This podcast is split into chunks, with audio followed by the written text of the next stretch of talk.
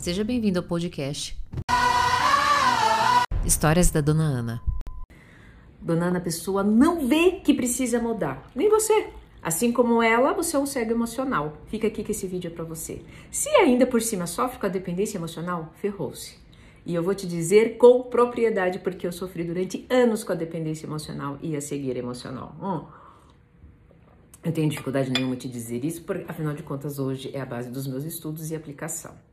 Na dependência emocional, o que mais temos é medo. Medo, tristeza, apatia, medo de perder, medo de dar aquele passo, medo de não ser aceito.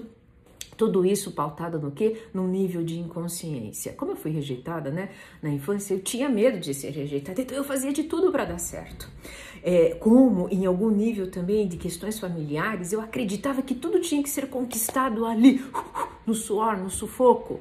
E daí permanecia cego naquela emocional, né? Qual emoção? Medo de não ter o casamento para sempre, de não lutar por esta relação cega emocional. E todas as pessoas me diziam: você não consegue ver que esse relacionamento acabou, né? Que você está infeliz? Não, eu vou lutar por ele. Eu preciso, né? Assim como aprendi de novo na inconsciência, no, é, lutar pelo felizes para sempre. E nessa inconsciência, preste muito bem atenção. Quando as pessoas me falavam isso, eu sabia, por algum momento eu sabia que tinha algo errado. Meu Deus, se até as pessoas já estão observando, tem alguma coisa errada. Agora, saber, eu vivo dizendo isso para vocês, é conhecimento, né? Conhecimento é atoleiro de bosta. O que, que eu quero dizer com isso? Muitas vezes sabemos, sabemos, sabemos, sabemos. Por que, que não saímos do lugar? Por conta da cegueira emocional. Estamos, ficamos estagnados com essas emoções, principalmente com medo, tristeza e apatia, e temos, não temos coragem de ativar, né, ter novas atitudes. Agora, eu sempre falo para minha pequena, né, quando ela está com medo, eu falo, filha, medo, medo, a gente e ela enfrenta. Sabe por que enfrenta? Porque o medo é um cara legal, ele só vem te avisar que existe algo novo a ser explorado.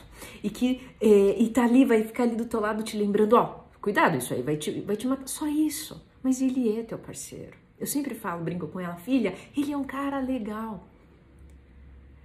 Eu fiz esse vídeo na intenção de que sim, você não vai mudar a pessoa, sim, ela está cega emocional. Agora, você, preste muito bem atenção. Em algum nível, você chegou aqui e está incomodado com a pessoa porque isso está mal resolvido em você.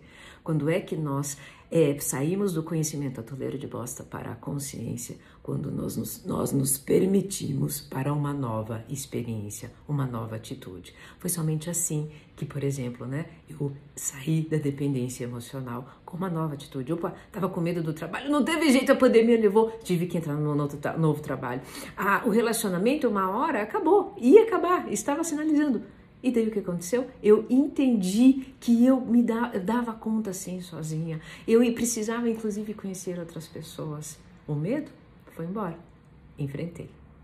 Se esse vídeo fez sentido para você, entenda, deu tempo para a pessoa. Agora passe você a ser exemplo e ser uma pessoa consciente, tomar atitude para uma nova experiência. Se esse vídeo fez sentido para você, coloca aqui nos comentários hashtag eu acolho.